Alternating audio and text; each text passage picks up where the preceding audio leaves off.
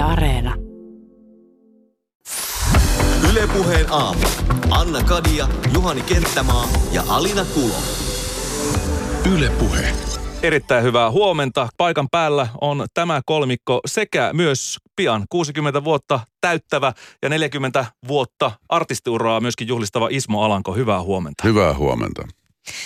Me vietetään puheaamussa, niin nyt tässä marraskuussa aina kaik, näinä tiistaina, niin kaikkien aikojen tiistaita, koska siis tutkimusten mukaan marraskuu on kaikista ankein kuukausi monen mielestä. Ei, se on ja, paras. Niin, no tätä mä just ajattelin. Ja sitten toisaalta tiistait on monen mielestä sellaisia, milloin ei ole välttämättä kauhean tuottelija, se muutenkin niin kuin, ö, ikävä päivä, tylsä päivä. Ö, niin tota, me halutaan tuoda niin kuin tällä tiistai, marraskuun tiistaisin jotain kivaa ja nyt on kiva, että sä oot täällä. Ja ihan mahtavaa, että me voidaan juhlistaa sun syntymäpäivää ja myöskin tätä 40 vuotta, vuotista artistiuraa. Mutta siis niin, onko marraskuu sun mielestä ollut aina hyvä kuukausi? Marraskuu on hyvä kuukausi. Se on jotenkin, mä, mä oon muutenkin syksyihminen, että mä oon aina pitänyt syksystä, että siinä niin kuin syyskuun lopussa, kun illat tai kyllähän pimenee jo aikaisemmin, mutta semmoiset kuitenkin sellaiset niin kuin jylhät syksyiset illat, pimeät syksyiset metsät. Jotain siinä on sellaista. Niin kuin, ja marraskuu edustaa nykyisin syksyä. Että silloin niin kuin lapsuudessahan jossain tuolla Itä-Suomessa vielä, niin marraskuu edusti talvea. Et talvi alkoi marraskuussa ja loppui huhtikuussa, mutta nyt me eletään syksyä tällä marraskuussa ja, ja syksy on hyvä. Mm. Entä jos niin mietitään viikonpäiviä, niin onko jotkut viikonpäivät sulle helpompi? Esimerkiksi tiedetään, että sä teet hirveästi, oot tehnyt musiikkia paljon ja oot luova ihminen. Onko niin jotkut viikonpäivät esimerkiksi sellaisia, milloin on helpompi luoda jotain? Kyllähän se lähtee maanantai-aamusta kaikki liikkeelle, että siitä on hyvä lähteä. Miten sä ruokit sitten sitä sun luovuutta? Ihan tuommoisella tuollaisella niin kuin uteliaalla mielenlaadulla, että koko ajanhan maailma on hirveän kiinnostava paikka. Kaikkia laulun aiheita ja kiinnostavia tapahtumia on, on ympärillä koko ajan. Ja mä kyttään kaikkea, mitä tapahtuu. Väijyn täällä etsimässä mielenkiintoisia aiheita. Joo, mutta mut siis tota, elämä on yksinkertaisesti itsessään niin kiehtova ja kiinnostava niin kuin ratkaisua, ratkaisua odottava pulma. Että tota, se itsessään niin kuin on, on aihe jo kaikkeen. Mitä mm. sä oot viime aikoina nyt väijynyt? Mitkä on tuonut inspiraatio sun elämään? No, nyt mulla itse asiassa viime aikoina kyllä on ollut elämä sellaista, että mä oon niinku valmistautunut vain näihin koitoksiin, että mikä mulla on torstaina tässä tulossa.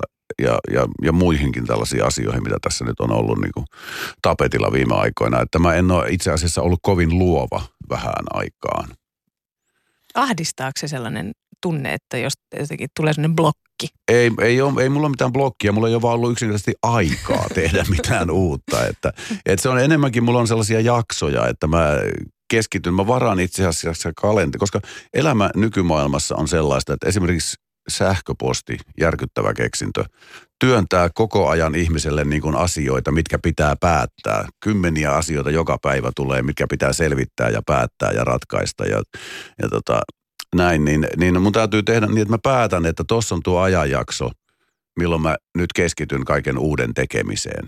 Ja mä raivoan kalenterista itselleni, ja siellä lukee, että Ismo, kymmenestä neljään maanantaina. Että sit mä niinku varaan itselleni vaan sitä aikaa, että mulla on aikaa istua työhuoneella ja ruveta purkamaan kaikkia niitä asioita, mitä on mieleen mm, tuonne niinku alitajuntaan kertynyt siinä. Ja, ja myöskin ihan konkreettisiin muistiinpanoihin, mitä tulee tehtyä tuossa matkan varrella. Mm. Niin no nyt siis todellakin torstaina on sun, virallisesti sun syntymäpäivä ja Tavastialla – juhlakonsertti, joka nähdään sitten areenassa. Ensinnäkin tämä juhlakonsertti on kovasti niin kuin ehkä tavallaan vähän niin kuin liiottelua mm-hmm. sanoa, koska mulla piti olla kahden viikon oma festivaali Tavastialla kymmenen iltaa ja kahdeksan eri ohjelmistoa ja kuusi eri kokoonpanoa ja niin kuin vanhoja ystäviä, joiden kanssa olisi soitettu vanhoja levyjä ja tämmöistä. Niin kuin se oli mun tapa, niin mä ajattelin, että mikä olisi kaikkein hauskin tapa juhlia 40-vuotista taiteilijauraa sen sijaan, että tekisi jonkun yhden ison keikan, niin tehdään kymmenen klubikeikkaa Tavastialla. Ja tietenkin Tavastia sen takia, että, että se on ollut koko sen ajan, kun mä oon tehnyt näitä hommia, niin Tavastia on ollut olemassa oikeastaan ihan samanlaisena paikkana. Eikö ensi vuonna kuitenkin päästä viettämään tätä sun festivaalia sitten Joo, vähän päästään. Kaikki kuitenkin? tämän vuoden keikat, niin Hassisen koneen kesäkeikat mm. ja koko tämä tapahtuma, niin kaikki on siirretty vuodella semmoisenaan eteenpäin.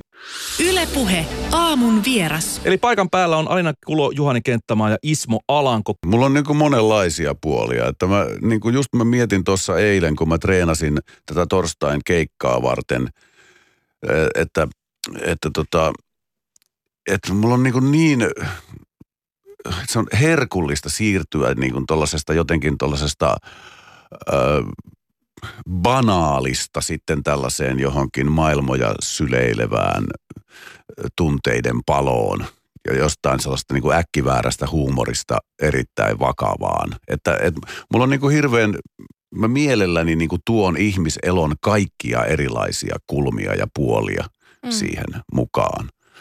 Niin, ja kun kuuntelee viimeisintä albumia, minä halusin olla niin kuin Beethoven, niin siinähän mennään sinne vanhan Ismo Alangon tuotannon suuntaan nimenomaan Hassisen kone ja punk-juuret sieltä kyllä kuuluu aika vahvasti. Joo, se oli sellainen, niin kuin mä ajattelin, että mä haluan tehdä niin kuin rockilevyn. Ja kuitenkin sellaisessa hengessä, että se kuulostaa tämän päivän levyltä, jotenkin tämän päivän levyltä sillä tavalla, että tämä aika ja tämä maailma tässä ajassa on siellä läsnä, mutta että se ei ole niin kuin kiusallisella tavalla yritetty niin kuin päivittää musiikkia 2020-luvulle tai 2019 tai ilmeisesti. Mutta joka tapauksessa mm. siis se, että sehän on aina vaikea niin kuin vangita se aika musiikkiin omalla tavallaan, ilman että yrittää niin kuin silleen väkinäisesti seurata aikaansa. Mm. Niin, sä oot kuitenkin pystynyt 40 vuoden aikana luomaan nahkasi musiikillisesti uudestaan, niin mikä se resepti on siihen, että, että sussa on niin monta puolta, mitä sä pystyt tuomaan esiin?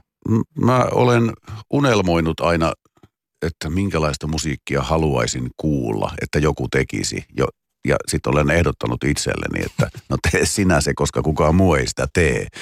Ja, ja sitten on pyrkinyt sitä unelmaa kohti ja, ja tavoitellut sitä, sitä mielikuvaa, mikä, mikä on, että, että minkälaista musiikkia haluaisi kuulla ja sitten ruvennut rakentaa sitä siltä pohjalta.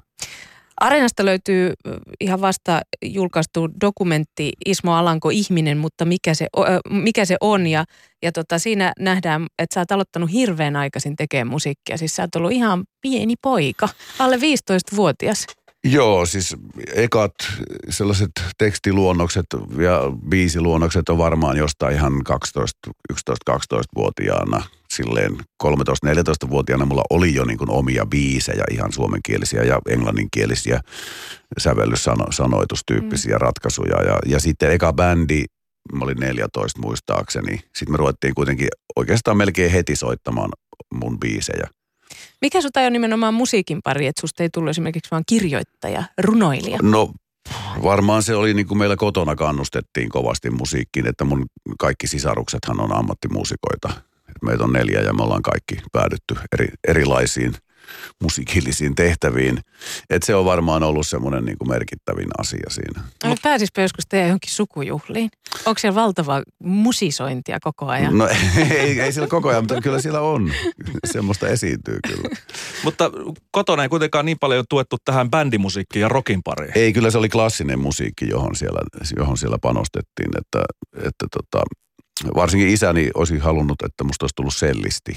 Ja, ja tota, ehkä mulla oli jonkunlaisia edellytyksiä siihen sellonsoittoon, mutta yksi edellytys multa puuttuu ehdottomasti ja se oli se, että mä ei kiinnostanut treenata.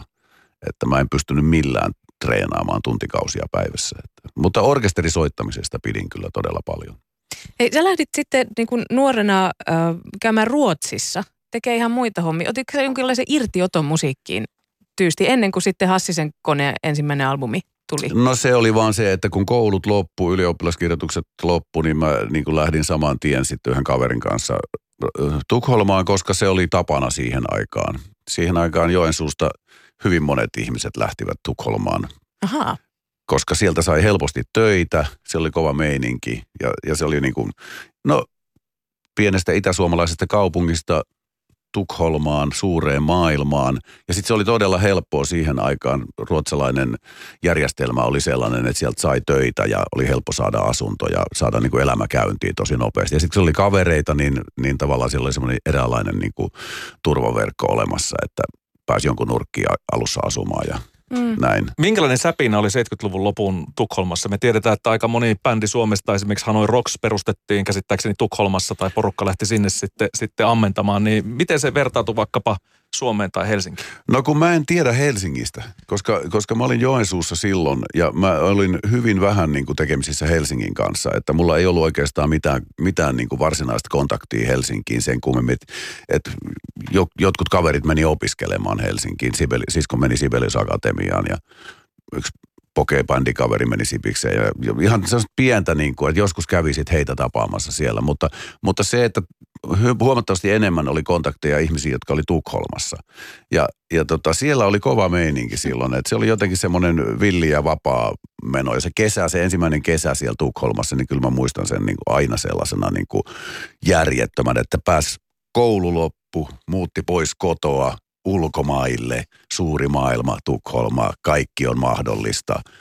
Et silloin mä kuvittelin, että mä teen rahaa siellä Ruotsissa ja sitten mä lähden matkustelemaan pitkin maailmaa, mutta se ei toteutunut koskaan, koska sitten me tuli talvi ja piti rappukäytävien siivoaminen kylmissä, kylmässä tota, kylmien rappukäytävien siivoaminen Tukholmassa sitten joskus talvella, niin se tuntui jotenkin, että ei saatana, että en mä Vaikka tätä... marraskuusta pidätkin. Niin, vaikka marraskuusta pidänkin, niin se, se rupesi tuntumaan huonolta idealta ja sitten, sitten tota, jotenkin tuntui, että Suomessa oli kovempi musameininki. Mä en myöskään löytänyt soittokavereita sieltä, koska siis mehän oltiin suomalaiset keskenämme tekemisissä siellä koko ajan siellä Tukholmassa. ei siellä oikein, se oli tosi vaikea tutustua kenenkään ruotsalaisiin, mm. eikä missään tapauksessa löytynyt ketään ruotsalaisia soittokavereita. Niin sitten ajattelin, että, että, että Suomessa on kova meininki niin kuin tuolla musarintamalla just silloin ja, ja niin kuin kiinnosti se kuitenkin se musan tekeminen. Ehdottomasti. Niin, niin sitten mä ajattelin, että nyt täytyy mennä, täytyy mennä nyt sinne ja panna bändi pystyyn ja mulla on biisejäkin ja kaikkea, että nyt tähän, tähän sekaan, sekaan tonne pöhinään nyt täytyy päästä. Niin, puheen aamussa vieraana nyt Ismo Alanko, joka siis täyttää yli 60 vuotta ja juhlitaan tällä viikolla myöskin ja koko vuosi, miksei 40-vuotista artistiuraa. Punk tapahtui Suomessa. Minkälaisen muutoksen se toi suomalaiseen äh, musiikkimeininkiin?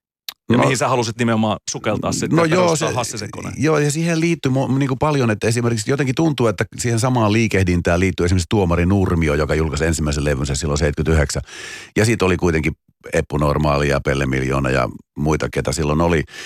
Niin se, että semmoinen niin kuin persoonallisella lyriikalla varustettu suomenkielinen rockmusiikki, silleen mä ajattelen, että se oli se, niin kuin, mihin mä halusin mukaan että nyt on tämmöinen musiikki on suosittua Suomessa ja, ja mä niin kuin tavallaan tiesin, että mulla on ihan yhtä hyviä biisejä kuin noillakin.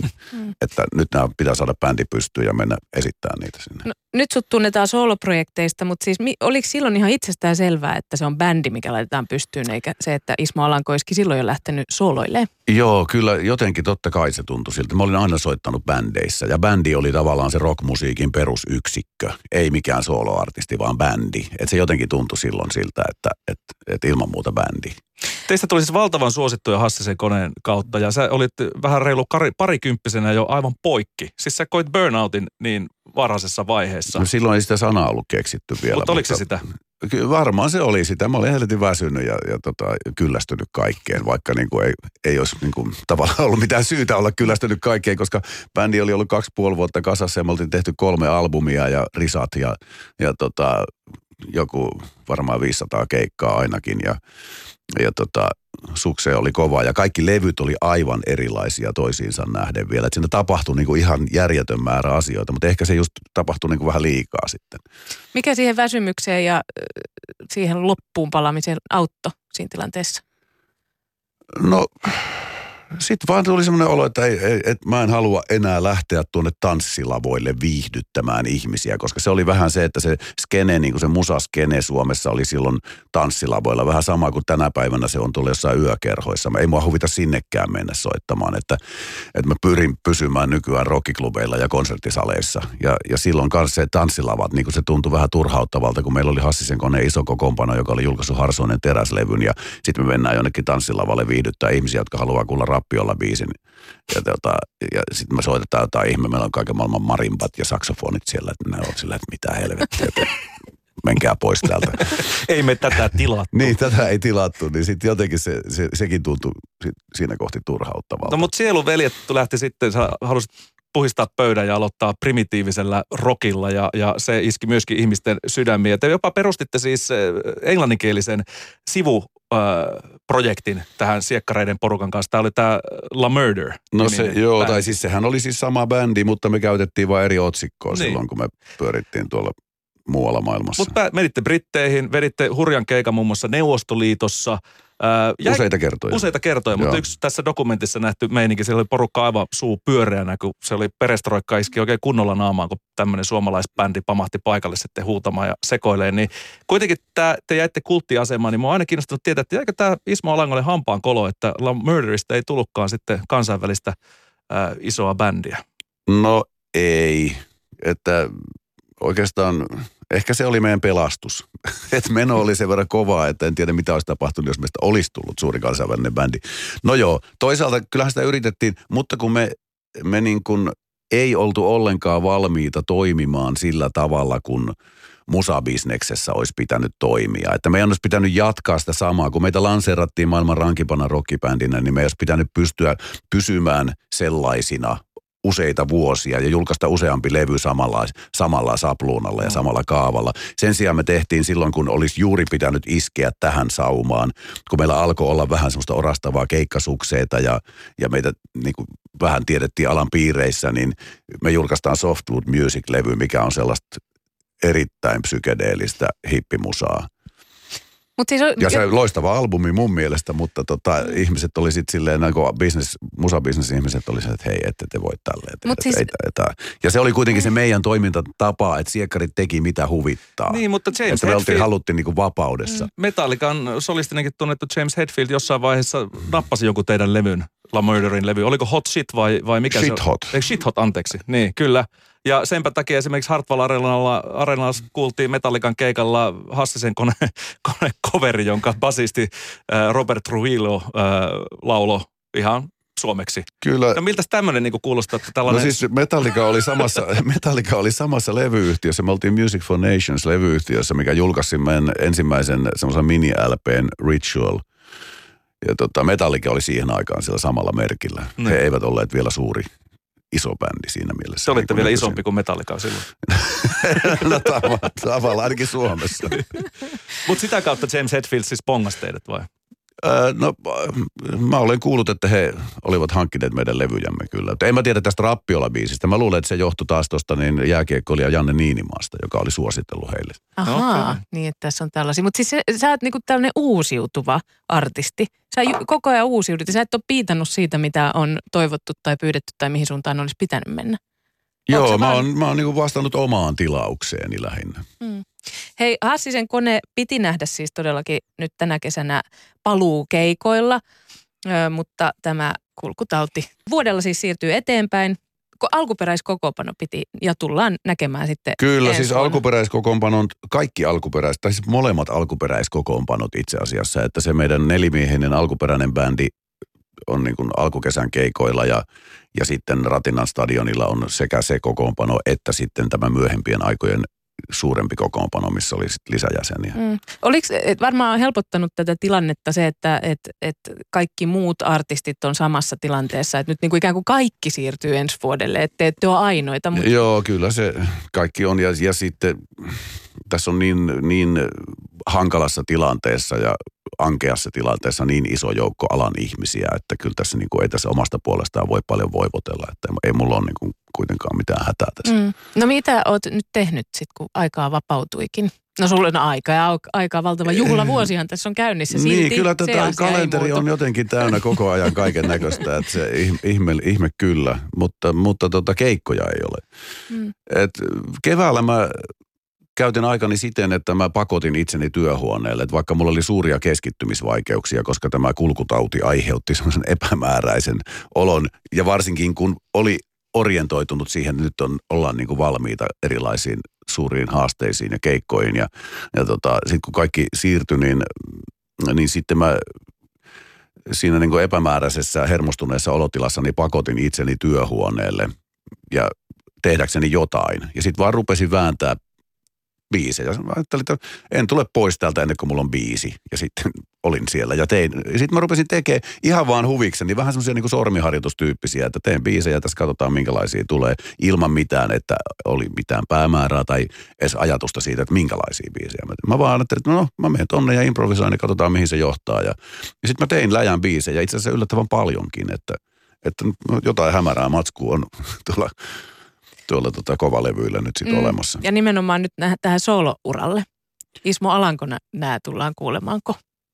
No mikäs, mikäs muu, onko mulla joku muukin ura? Tiedä, No, kun että se- se tehomaja mä en ottaa taas mukaan, ja sit se on teholla. Ja mitä Aa, niin, niin, on no joo, joo, on eihän mä tiedä vielä mikä se otsikko on. Että Niin. kyllä mä nyt, mutta kyllä mä niinku näkisin, aina puhutaan jostakin soololevyistä ja teholla-levyistä tai säätiölevyistä erikseen, niin kyllä mä niinku kaikki semmoiset levyt, missä lukee Ismo Alanko kannessa, niin ne on kaikki niinku tavallaan Mm. mun mielestä sitä samaa jatkumoa, joka on lähtenyt liikkeelle sieluveljen jälkeen ja jota on jatkunut jo 30 vuotta. Että kyllä mä niinku tavallaan pidän niitä kaikkia niinku sillä tavalla, koska ainahan mulla on ollut muusikoita ja joku kokoonpano. Et on, joskus sen nimi oli Säätiö. Tällä hetkellä mulla on bändi, joka on ollut vuodesta 2013, mutta sillä ei ole mitään varsinaista nimeä.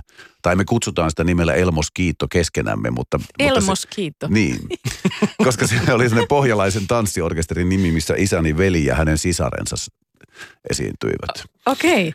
Niin, kyllä. Juuret ovat Dokkarissa kaukana. kävi siitäkin ilmi, että sä olit lapsena ihmetellyt Kyllä, sitä, kyllä. että mihin, mihin tota, Kyllä, kyllä. Ja mä kerroin keikkabussissa tämän tarinan ja sitten sen jälkeen, kun mä kerroin ne bändin jät- jätkille, että sen bändin nimi oli Elmos Kiitto, niin jostain syystä ruvettiin kutsumaan itseämme Elmos Kiitoksi. Ja me, se on niin kuin, itse asiassa fanitkin tietää, mä oon julkaissut tämän tiedon Facebookissa joskus, että, että bändin nimi on Elmos Kiitto, mutta sitä vaan ei jostain syystä ole julkistettu, koska se on niin hassu. Aivan.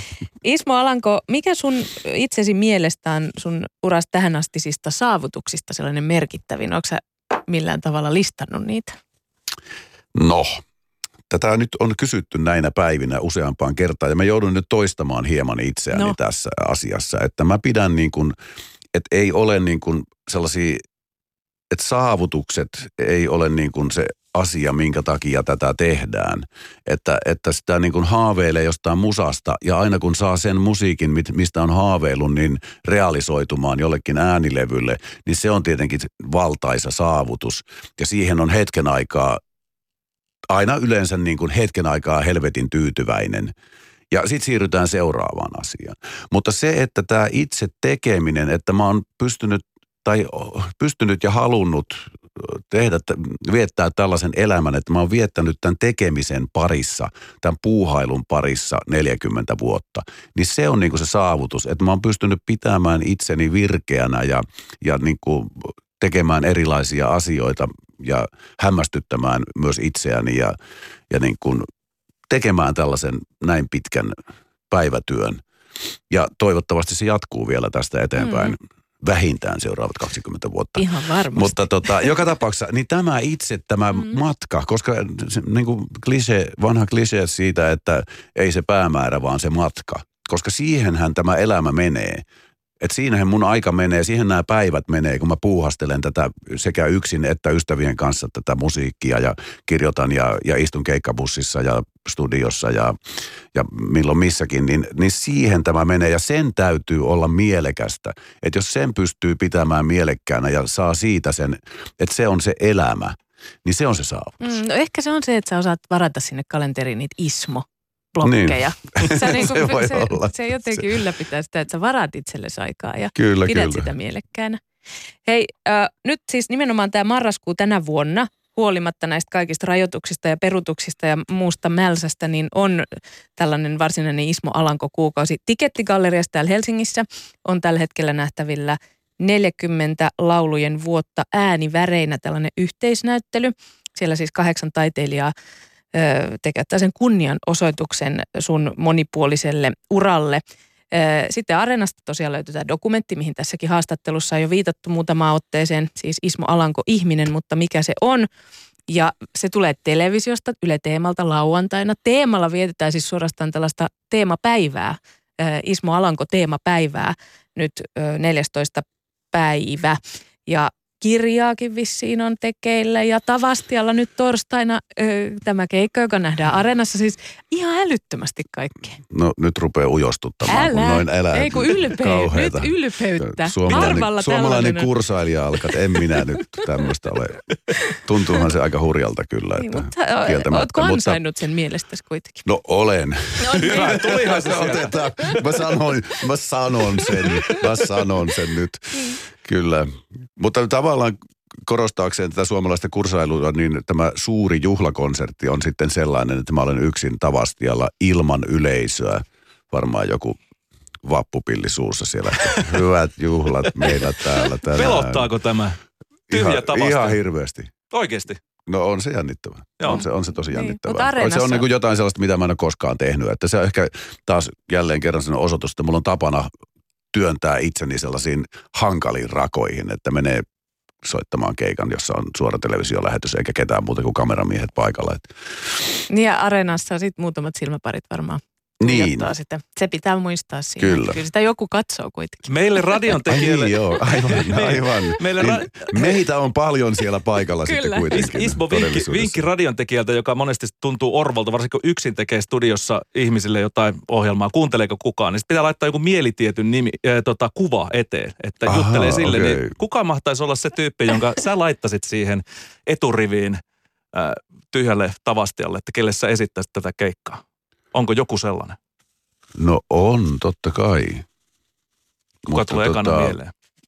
Kuka tulee ekana mieleen? No, ekana tulee tietenkin mieleen vaimoni. Mm. Mutta toisaalta ei se, se ei ole yleensä hyvä, jos eturivissä on liian tuttuja ihmisiä. Että on parempi, että, että, niin kuin, että eh, jotenkin, että se, se ei henkilöidy se ihmismäärä tai ihmiset, jotka siinä ovat kuuntelemassa. Niin siinä on helpompi jotenkin heittäytyä sellaiseen, sellaiseen yhteisen energian hakemiseen, kun siinä ei ole tuttuja, tuttuja kasvoja. Koska tutuista ihmisistä helposti, kun näkee tutut kasvot yleisön joukossa, ne rupeaa miettimään, että mitähän tuo nyt oikein miettii tässä. Ja sitten oma keskittyminen häiriintyy ja tilanne mm. saattaa riistäytyä käsistä. Meillä on siis todella toivebiisien päivä tämä tiistai, marraskuinen tiistai ja ollaan saatu kuulijalta toivebiisi liittyen sinun uraasi. Nimittäin äh, Hassisen koneen muoviruusu ja omenapuissa.